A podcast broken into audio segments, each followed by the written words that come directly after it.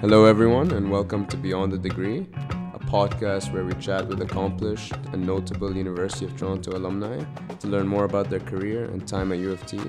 My name is Talal, and I'm a second year math student at the University of Toronto. My name is Angad, and I'm a second year Rotman Commerce student. Today's guest is Nishant Samantre, who graduated from U of T with a mechanical engineering degree in 2013. After graduating, Nish worked as a project engineer at ExxonMobil and after spending a year at Exxon, Nish founded his own startup called Tandem.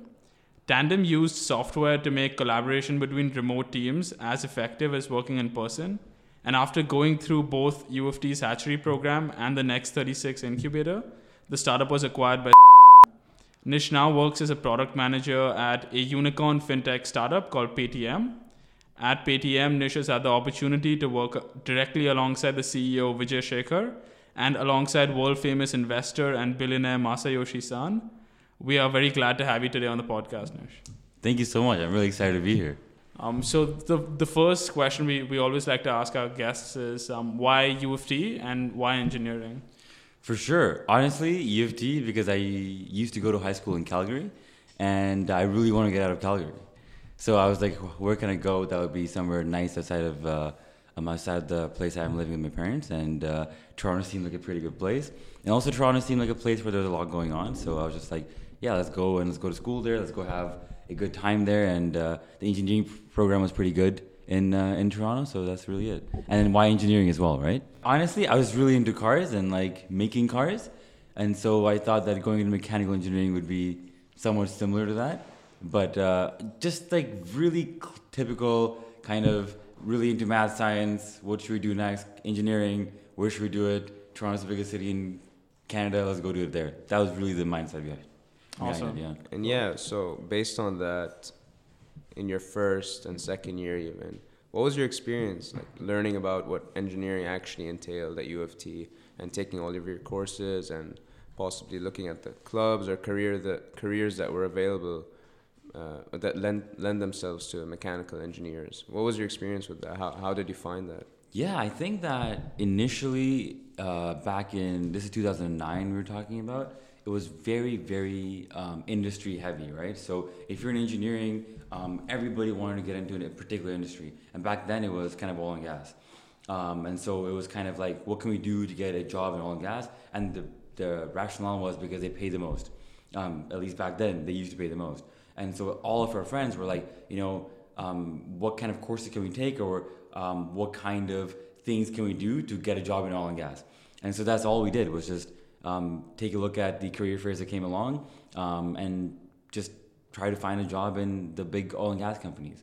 And that's why a lot of our friends just ended up moving to places like Calgary, Alberta, um, or even places uh, north of Calgary, like Fort McMurray and whatnot. So I used to work in Fort McMurray for a little for a little while, and we had a bunch of U of T students and even uh, students from Edmonton and uh, whatnot in the surrounding area working over there. Um, but in terms of the the actual experience of the first two years, it was just a lot of getting to know people, a lot of trying to learn um, to be in an engineering class together and just like work together because that was so difficult and, and unreal compared to like high school or anything. But yeah, interesting. You said that the the whole buzz of being in engineering around 2009 was working in oil and gas. And I'm just wondering, uh, were people mainly focused on going to oil and gas in Canada or even other places like the US or other continents even? I think it was a very, very Canada heavy thing. Mm. Um, it was a Canadian driven industry. And so a lot of people would want to work there.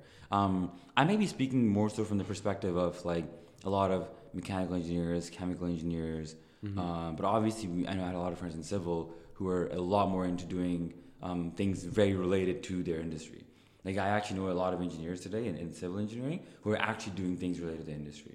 Um, however, all of uh, a lot of our mechanical people and, and, chemical people, they're actually not engineers at all. The number of people that have kind of transitioned away from your classic engineers to doing something completely different, whether it's like being in tech or whether it's working for a consulting firm or something like that. Like it's very, very different.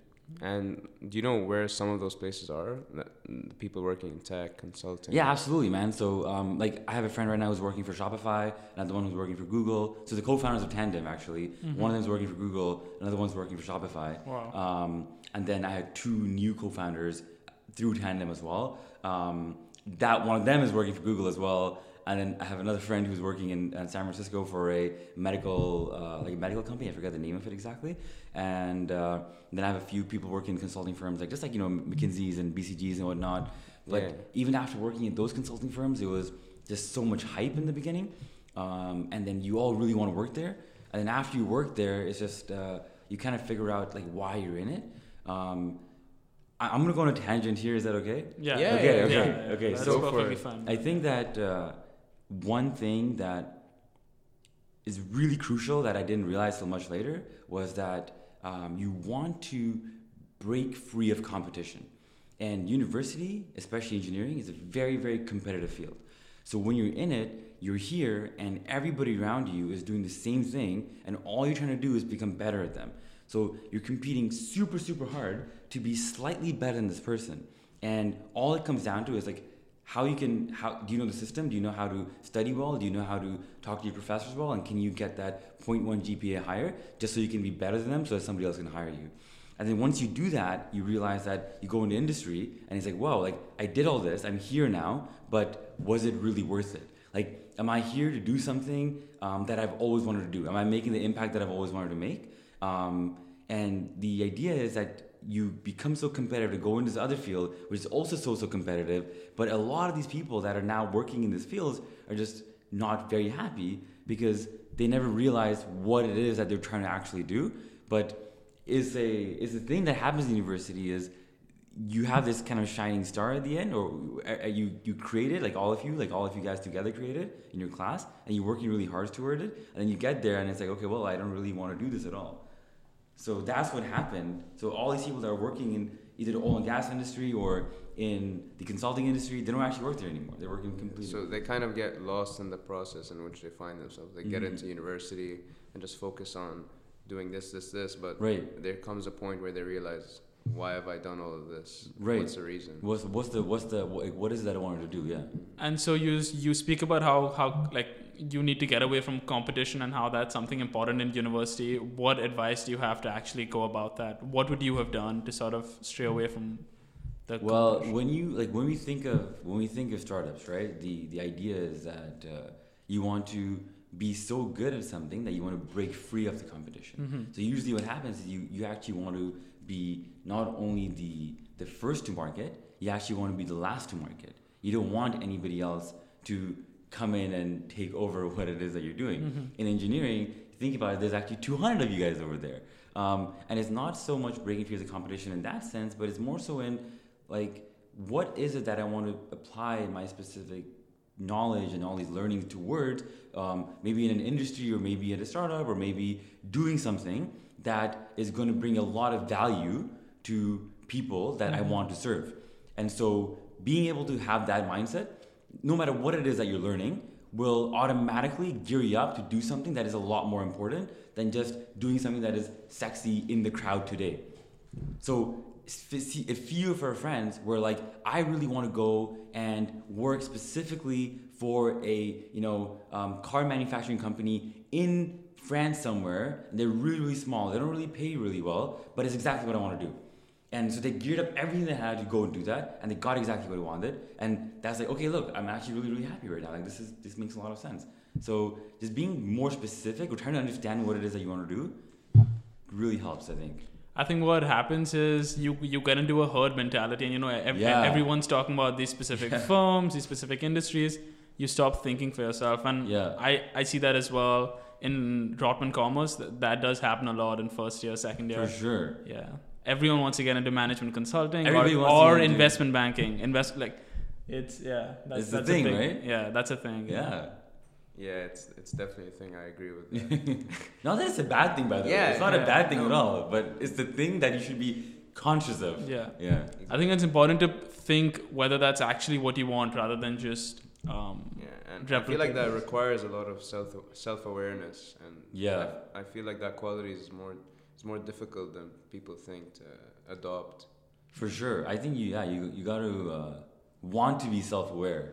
To be self-aware, yeah, it doesn't come naturally. And so oil and gas was was big when you were uh, a mechanical engineer. Yeah, man. All, yeah, And- sorry, go ahead. And so um, how how has that changed now? And why did you not choose oil and gas? Yeah, it was it was really really big when back in the day. So when I used to work in Fort McMurray, the way it would work is you'd have ten days on and ten days off.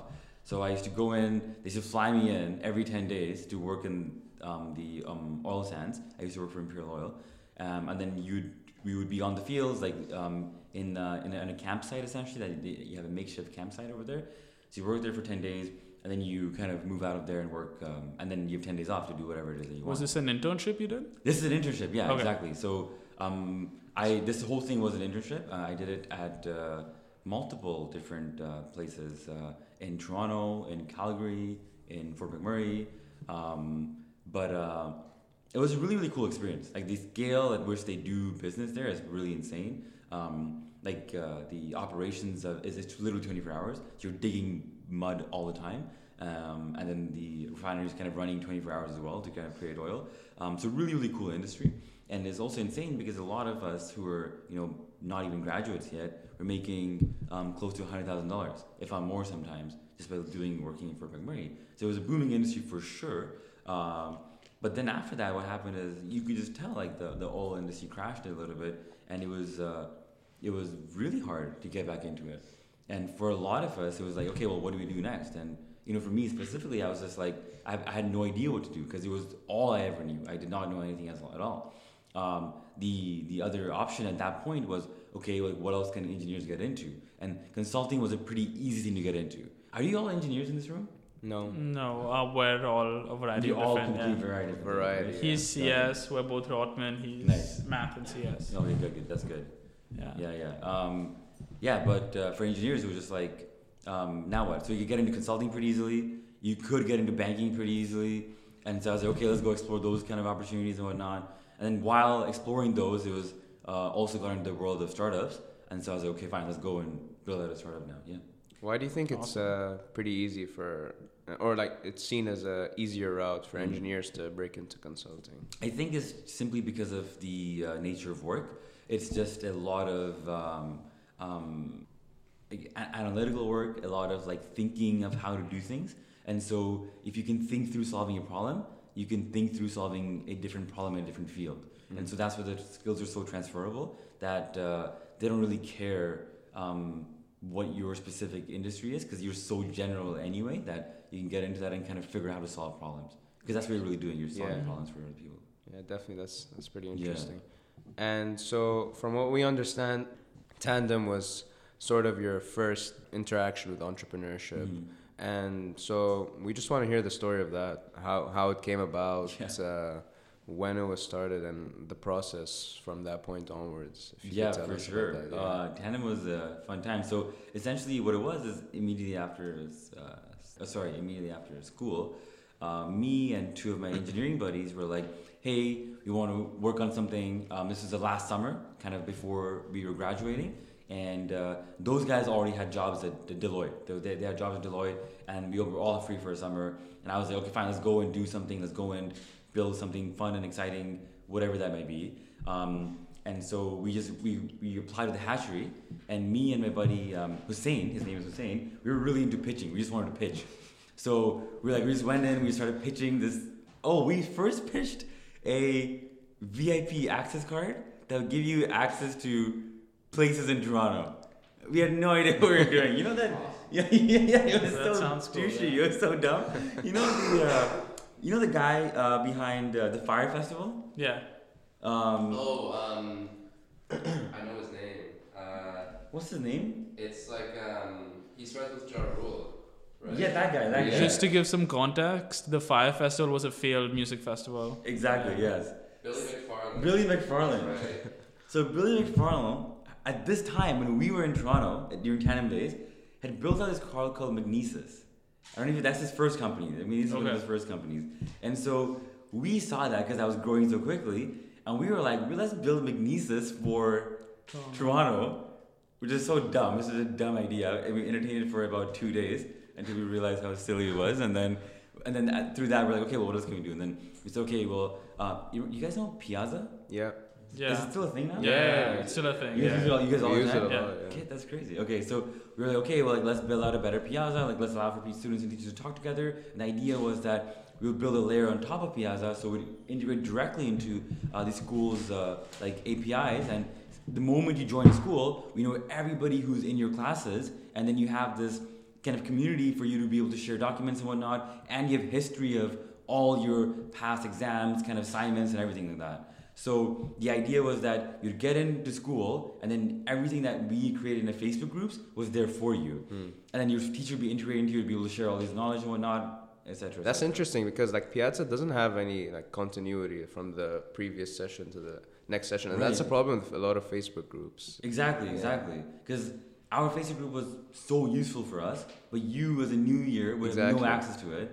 So the idea was that you have years and years of knowledge and built up over time, which makes it easy for you to study, etc., etc. And so that was the idea, and we were actually going in that direction. But then we found out that it was impossible to integrate with schools because they're so hierarchical and actually working with So much bureaucracy involved. so yeah. much bureaucracy involved. Um, like an API layer is unheard of in the school. At least back then it was. I don't, I'm, I'm sure it still is not easy to do. Um, um, no one's paying you to do this kind of stuff. Monetization is impossible. Uh, not impossible. It was just hard. It was hard. At least back then we we were in a point where like this is a little bit difficult. But then we said, okay, why can't we do this for businesses? And so this took us a whole four to six months to figure out. Is where let's build out a um, build let's build out a platform where it is essentially Piazza, but for But grown for ups businesses. for businesses. And what does that mean? Instead of collaborating on coursework, let's collaborate on business. What does business mean? We started off with Excel sheets and code. And we said, how can we collaborate on that? And so then we were like using Google Docs and Google Sheets and whatnot. And we said, okay, why don't we make uh, coding a lot easier for remote teams? And we said remote because when you're sitting in the same room, it's really easy. But we saw this trend of okay, people are like growing, um, uh, trying to work remotely more and more often. So why don't we go and do that? And so essentially, what happened is we built out the Google Docs for code, but you can use um, any uh, kind of software um, of your choice. So you can use any IDE of your choice, and that was Tandem. Mm. And so this, uh, your entire um, tryst with entrepreneurship, it came out of having a, f- a, f- a summer free. Is is that how it started, or like why did you get into entrepreneurship in the first place? Because the online industry crashed. That is Mhm. the first reason. And then the second one was just uh, uh, me and my buddy were really into all that was happening on Business Insider. We used to read Business Insider a lot. And we just sit there and be like, man, like these 20 year olds just raised a million dollars. You know, that's so cool. And so we just wanted to do something similar. Yeah. and so you guys pitched to the hatchery, and you Yeah. guys get accepted, and then Yes. what happens? So you got accepted, and then uh, we're going through the process of building the company. There's like a lot of mentorship. We're doing a constant pitching and whatnot. Um, through the hatchery, um, honestly, nothing much happened with the hatchery. I think that it was a good incubator, but then this is the point where nothing was working. We're just like building things for fun. We, we have no idea what it is that um, building a business looks like. We have no idea what you know, like actually working in something, what iterating quickly. We have no idea what none of this any of this means. Um, but um, just essentially over time, just wanted to keep doing it. Um, and then at the hatchery, we got introduced to the Next 36. And then I applied for the Next 36 and then uh, found two other co founders from there and then just started moving on. So there. you, you met your co-founders at the Next 36, or did you? Uh, yeah, my it was essentially in the next set of co founders for the same company. I met them through the Next 36. And how's that experience meeting new co-founders that you're gonna uh, start a company with, in comparison with, for example, doing it with your friends? How how do you think like breaking the ice or getting on the same page with uh, a lot of your ideas? How do you think that was for you? I think it's uh, really tough. I think finding the right co-founder is actually one of the hardest things to do. I think the reason why um, Tandem wasn't like isn't my full-time job today is actually probably that. Um, it's just a lack of finding the right co-founders, and also just a lack of experience in building a company before, obviously. But um, yeah, like one of the main reasons why you know we couldn't grow to what we wanted to grow was because like to find the right people to work with, uh, find the right working style, and the right skill sets to actually complement each other was very very difficult. So you just take I just took a I'm taking a blind bet on people, um, and you know these people are, are great great great individuals with a lot of talent, but you know it's difficult to understand that back then. Yeah. Definitely. One cool story Nish told me was um, even though you've worked on so, so many software rel- related projects, you Yeah. never really studied software. No. Yeah, yeah. So, so tell us a little Yeah, bit about yeah, that. How did you teach yourself to code? Uh, so what happened is I at the hatchery, um, when we started this company, we wanted to build a tech company because we just did not know what else to build. And so one thing we said, okay, fine, let's learn how to code. And so it's me, Hassan, and Hussein sitting there, um, um, like eight to ten hours a day at the in Bahen, in the Bahen Center, Yeah. where the hatchery like uh, headquarters is kind of thing. So you sit there and just like, okay, like okay, let's let's learn how to code. So you sit there and just uh, write HTML code and write CSS and write JavaScript. Just watch YouTube videos. And we had one friend who was an engineer. Like he, we had one friend from computer science, and so he would come in and teach us like CSS. So we would be sitting in a row like this, like just in this room. He'd be there. He would project his screen. He's like, okay, so this is how you write CSS code. This is your HTML code, and that's it. And then uh, what is it? W three S schools or something like that. Like you know what I'm talking about? Yeah, just that and Stack Overflow. That's it, man. We just sat there just coding, coding, coding, coding, coding, and you code ten hours a day for four months straight. Like you become a decent coder, and so literally five months into it, I got a job at Scotiabank as a software developer. Wow, Isn't that's that crazy. Yeah, it's crazy.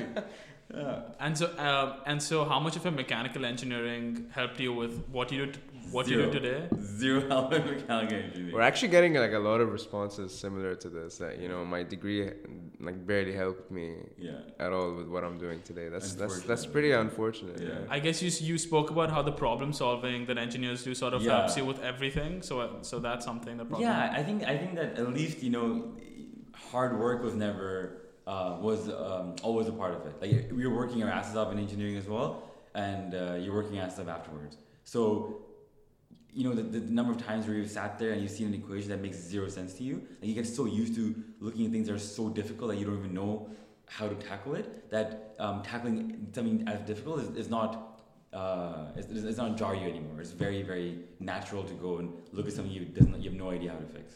By the way, uh, side note: Have you checked out the new hatchery uh, at I have My. Hall? It's The so building? nice. Yeah. Is it really? Have you been to the Myhal building? No, I have not. It's really good. It's right here. I'm gonna Yeah, check it out after this. It's, yeah, It's super nice. like a year new. Yeah. really. It's really nice. Yeah. that's cool. Yeah, I gotta check that out. Yeah. Damn, that's cool. And uh, on the topic of startups and uh, how you come about with forming a startup idea and then building upon it with your friends or your co-founders, what do you think about the differences between sort of innovating a new idea that's uh, innovating an existing idea that's out there in the market versus sort of coming up with something new that no one has ever uh, thought of before? What do you think Mm. about that in terms of difficulty and uh, yeah, pretty much. I think that uh, the most important thing is to like that. The whole thing of the real the, pro- the reason you're starting a startup is you want to solve a problem for a lot of people. I think that's really the crux of the problem uh, of the problem you're trying to Yeah. solve. So you want to build something that solves a dire problem um, for a lot of people. So it doesn't matter if there's a if there's a solution that already exists or that you see something brand new because even if there's a solution that exists that is not actually you know solving the problem um, in the way that you think it should be then why does it matter right like why does it matter i think that and you, you can there's so many examples for both sides where like you look at tinder and then tinder was completely is, is crazy still to date like everybody uses tinder but now there's bumble as well um, purely based on the fact that tinder solved a problem that dating apps does not exist period um, and then now bumble solves a problem that Girls don't Gr- rep- just women just to feel guys. yeah. exactly it just feels so unsafe on this platform and so if you think about it like this is a large market. Like solving dating for people is a large market and solving it for women is also a very very large market. So it doesn't matter if it existed or not. The, the, the question is is this a problem? And are a lot of people affected by it hmm. That, that is yeah And and one big thing you you keep hearing about in entrepreneurship is that ideas don't matter too much. It's more about the execution. What do you Mhm. think about that? i mean it's just, it's just factual Yeah. um, is there's nothing like there's really nothing to say apart from the fact that I think ideas are obviously one thing.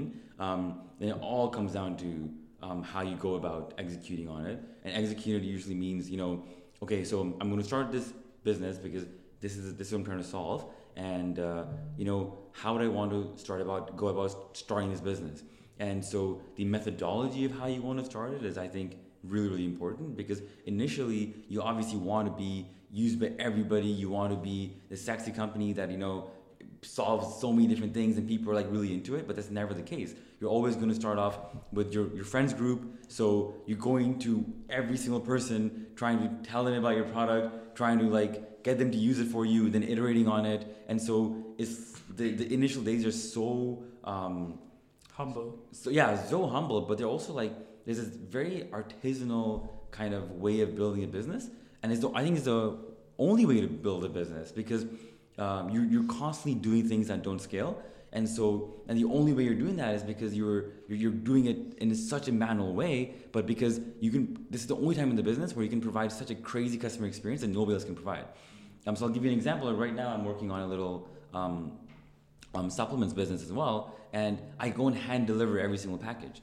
Like everybody who orders from me, I go and hand deliver the package. So I get on my motorcycle, I carry like 50 different packages in my, in my bag, and then I'll go and give it to them so that I can see where they live. I know what they're like. I can. They have a dog. They're married. They have a kid. Um, what neighborhood they're staying in, and it gives me so much information about them. And then I learn about that. I go iterate. I'm like, okay, well, you know, is my price too low for what I'm charging, or can I give them other products because this is the kind of person they are? Or like, how should I, what language should I be using to speak to them so they can better resonate?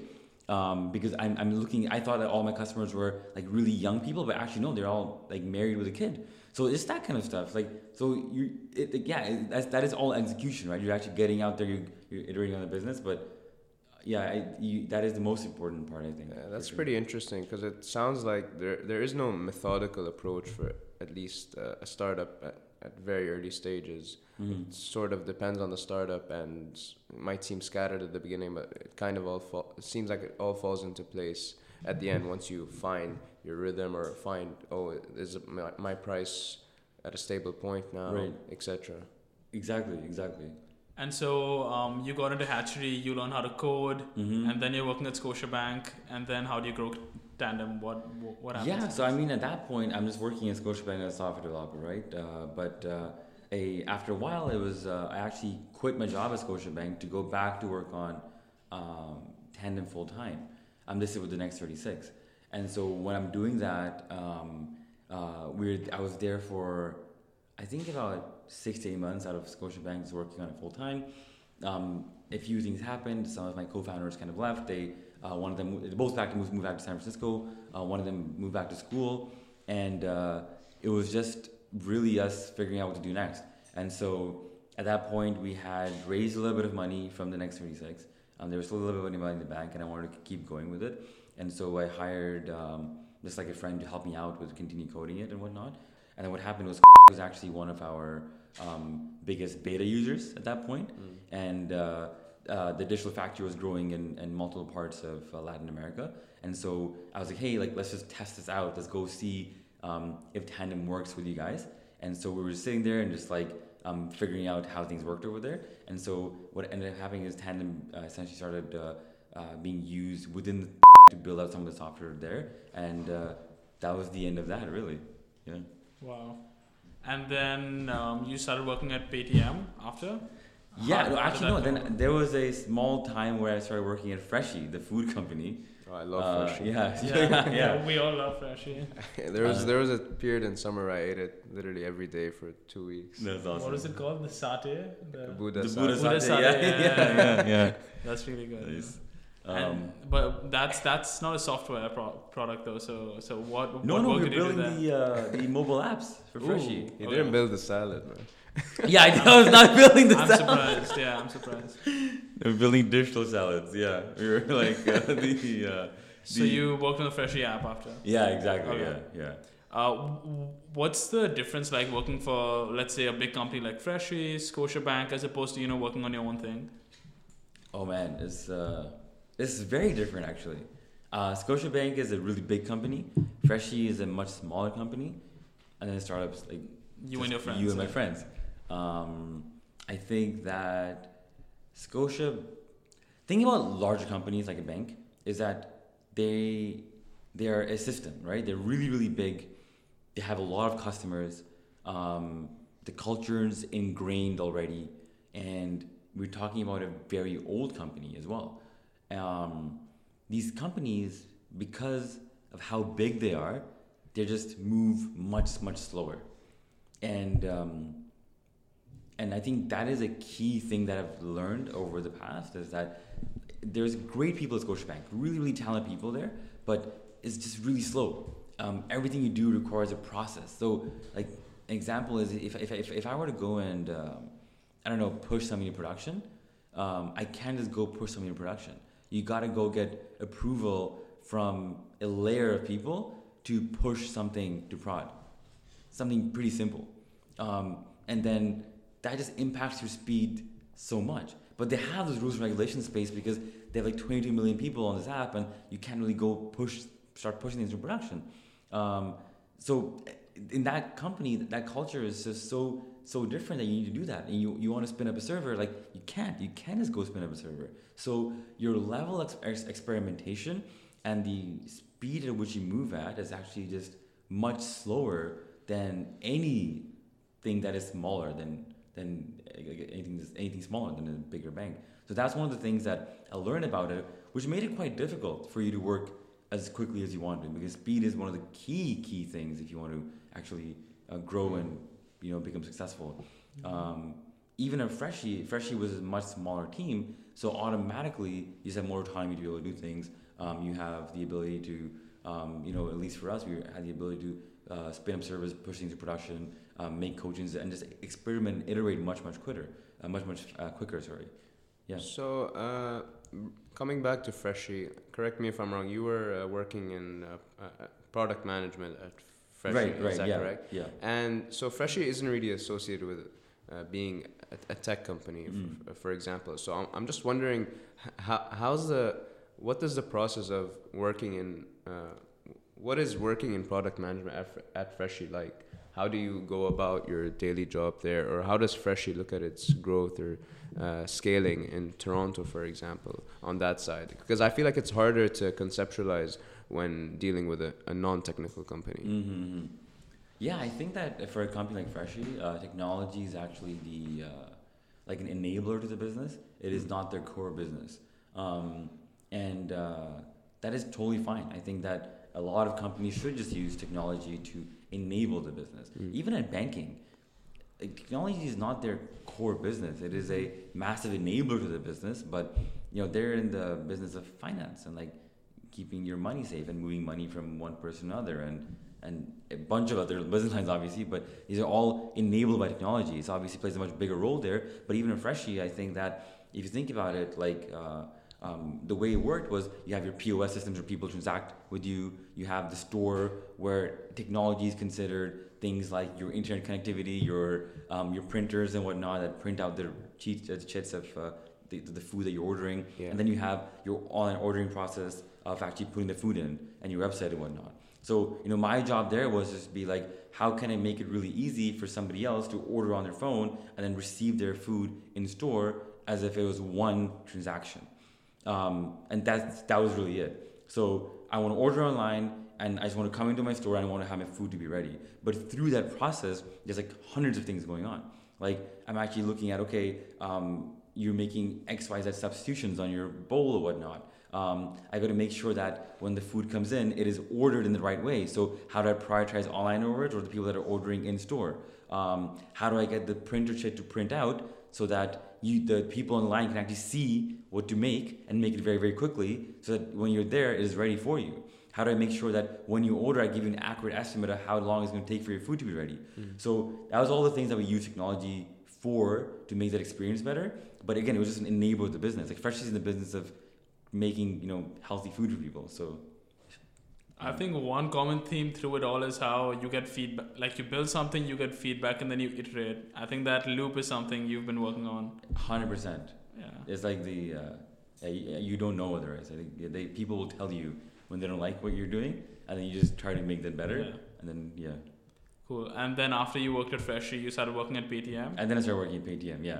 Uh, tell us a little bit, a little bit about that. Yeah, for sure. I think Paytm is a uh, was a really interesting company. As I, I actually was in India um, after Freshii for a little bit, um, and then I saw Paytm. So there was a store that I um, used to go to um, when I was a kid, right? Like like this, we're talking like 20 years ago, kind of thing. Um, and uh, this store now had oh I'm accepted pay, accepting PayTM, and so you go there, scan this QR code, and, and pay this person. And so now everybody paid them. So back in the day, like 10, 20 years ago, when you used to go to the store because he was such a close friend of ours, he would keep a tally of everything we owed him and kind of bill us at the end of the month. Mm-hmm. Um, and so now I was like, what, what is this? Like you were accepting like, you know, QR codes kind of thing. It's it's very cash heavy. It used to be very cash heavy society. Um, and then, yeah, I was like, oh, this is crazy. And then everything, like even the people who are selling you cucumbers on the streets are, have a QR code um, and then they're taking money directly into cell phones. So everybody in India has a cell phone. Like everybody has a smartphone for sure. I was like, well, this is crazy. And then Paytm was facilitating all that uh, money movement. And then when I came back to Toronto, honestly, this was so weird, but randomly on LinkedIn, um, somebody from Paytm reached out and this happened. Like it was super, super unexpected. And they're like, hey, like, you know, um, have you guys heard of Paytm? I'm like, yeah, just last week. I never heard of them before. But, um, and they're like, yeah, we, just, we opened up an office in Canada. They've been in Canada for about a while, a couple of years now. Um, and so they're like, hey, we want somebody to do uh, product for um, the consumer business. And then I was like, yeah, absolutely, let's go win it. And it seemed pretty cool. So yeah, then started working on that. Awesome. Oh, that's yeah, that's interesting how randomly on LinkedIn. Really weird, really, really weird. Yeah. And right now, how would you describe uh, your daily work at Paytm and how it differs from Freshii, for example, For in terms of the uh, sort of things you're covering, Mm. uh, gen- generally speaking? So Paytm um, in Canada is uh, pretty cool. It's a different uh, business entirely. Like we're we're we have a consumer business, which is um, like I don't know if you've seen, but we basically allow for bill payments for um, for users. So um, you can go in, um, pay bills through there, and you earn points. So for every single bill payment you make, we give you um, essentially free uh, rewards for it, which you can redeem for gift cards, like Amazon gift cards, Uber gift cards, whatever that may be, right? And the, the idea is you want to build an app that is very trustworthy for people, and we want you to do as many transactions on the app as possible. So that is one of the businesses. The other business is uh, we're also in the merchant business. So basically allowing for people to um, transact online um, through using Paytm as a payment facilitator. So that is one of the things. And then we also have um, like a cloud business, which is providing auxiliary businesses to the merchants to allow you to um, um, like to allow you to do things on top of what you do, apart from just transacting a payment. So that is what we are in Canada. It's about 120 people in the office. Um, pretty uh, small, small, uh, small right now, I would say. Uh, but I know that they're growing very, very quickly. So they plan on like doubling the number of people that we have in the next uh, like couple of months to a year. Uh, and so s- this is sort of a segue, but we we all live in Toronto right now, and you've lived in Calgary, and uh, you you visit India. Uh, yeah, I visited pretty India, often? Yeah. And uh, s- this is something I always think about. What do you think the differences in opportunity here here in Toronto? How how does that compare with India and Calgary? Because uh, like me and Angad, for example, are international students, Mm. and we see and don't see some of these differences that we we always hear about on TV or from our friends living abroad. Mhm. So I'm wondering how you see those differences. Do you feel like there are necessarily more opportunities here, or better, or more interesting ones, or how does that compare really? Ooh, that's a interesting question. um, honestly, I can really speak more to Toronto, um, New York, um, London, and uh, maybe a little bit of Calgary. Not too much of India, Sure. but um, I think that uh, right now there's a lot of opportunity. Um, definitely in cities like Toronto, and uh, like especially these tech-heavy cities, there's a lot of lot of opportunity, um, and opportunity to do things in multiple industries, um, regardless of what field you're in, um, and especially in tech. Um, I know you can work in like you can work in the food industry like I did, and then suddenly move over to banking, and then suddenly move over to payments, and like these are actually all fairly different industries. Because when I was in banking, I did credit cards, right? When I was in Freshii, it was food, and then now it's like pure payment transactions kind of thing. So these are all very different industries, but I'm still in tech. So if you're in tech, you can go and do all these different things in complete different industries, but still remain in the, the realm of technology. Um, and I know that, like for example, you go for work for like a, a delivery company like DoorDash and whatnot, and then completely transfer all those skills over to like a, a different startup to do with you know like like SpaceX or something like that. Like um, is very very transferable for sure. Um, Calgary is just smaller. So by nature, it is um, not as many opportunities as Toronto has. But again, um, if you're gonna go into a fast moving thing, I, I definitely recommend staying on uh, in these bigger cities for sure. Yeah, uh, I personally really like living in Toronto. Nice. I like yeah. Man. Where you Where you from? So originally I'm half Palestinian, half Syrian, Yeah. but I grew up in Dubai, and this Oh, is nice. this is my second That's cool. second year here. So I grew up in the Middle East too. Oh really? Yeah. Ooh, I don't know. My parents live in Abu Dhabi. No way. Yeah, oh. yeah. So I go there So every year. so you go there every year? Yeah, I, I was just there uh, in the summer for two weeks Nice, actually. I'm probably probably going again in the winter. Me too. So, no way. So, and uh, uh, so do you visit Dubai often, or when Yeah, you yeah. go to Abu both, Dhabi? do both. Like I, I fly into Dubai. what do you think about the, the differences there? Because like there's a lot of there's a lot of like rivalry between like people living in Abu Dhabi and people. I think it's crazy. That city is insane, man. Every single time I go there, I'm like, where, what is this place? It's just like so much opulence there. And so my sure. um, uh, my family lives in an apartment in Abu Dhabi, and so I, you know, when we go in, we park our car in the garage of the apartment. This is just like a, it's like a nice apartment in Abu Dhabi. I, I don't, there's no such thing as a bad apartment in Abu Dhabi. I don't think at least. So you go, you go in there, and literally every car is a custom Lamborghini or a custom Ferrari or like a Bentley on crack. And I'm just sitting there. I'm like, what is this? So this is just a parking garage of a people's houses. Yeah. Like, this is how it works. And then it's funny because we're also uh, at the bottom of the apartment. There's a Lamborghini showroom, and uh, if you live in this apartment, you pretty get a discount on a Lamborghini. Yeah, so you get like a you get five percent off or something stupid like that if you live in this. It's- yeah, it's like I don't know. It's bizarre. The, the world like boggles the yeah, mind. it's it's it's and uh, honestly, I really enjoyed living there. Uh, and school there is fun. A lot of diversity there, especially if you go to international school, because Yeah. people there who aren't local, they're pretty much forced to go to an international Mhm. school, uh, international private school, and you see a lot of diversity there. are A lot of people from like Arab countries or India or uh, European countries, and it's it's nice to see. That's why it wasn't such a huge. Like it, w- it was kind of a drastic change moving to Toronto and seeing all of these different cultures in one place together. But you you also see that in Dubai. I feel. Mhm. Yeah, for sure, for sure. I agree. I was um, in an international school in, in Muscat. Mm. Um, Oman. Yelwan, yeah. Yeah. Very similar. Just like lots of people from different places. Yeah, it's cool. Yeah. Awesome. Like sort of to wrap up, uh, knowing everything you know now, what would your what would your advice be to first year Nish Mm. coming into U of T mechanical engineering? Mm, that's a good question. That is, yeah. Yeah, yeah, he's, Yeah. he's impressed with his own question. yeah, I came up with it. We like to ask this to all our just guests. disclaimer, Angad uh, came up with that Okay, question. okay. one year, one first year Nish. Okay, let me think about this. Um, I think I would say to myself to, um, actually, you know what it is. I'll. I think what I did in first year was so good that I'm just going to tell you exactly what I did. I think that I was uh, just there to actually, first of all, just have a good time. Okay, I was uh, not um, obsessed with um, with school, um, and I wasn't um, um, freaking out like uh, a lot of my uh, uh, coworkers were, uh, co students were, and so all these people would, you know, they would. School was something that kind of takes over your life. It has a possibility to take over your life.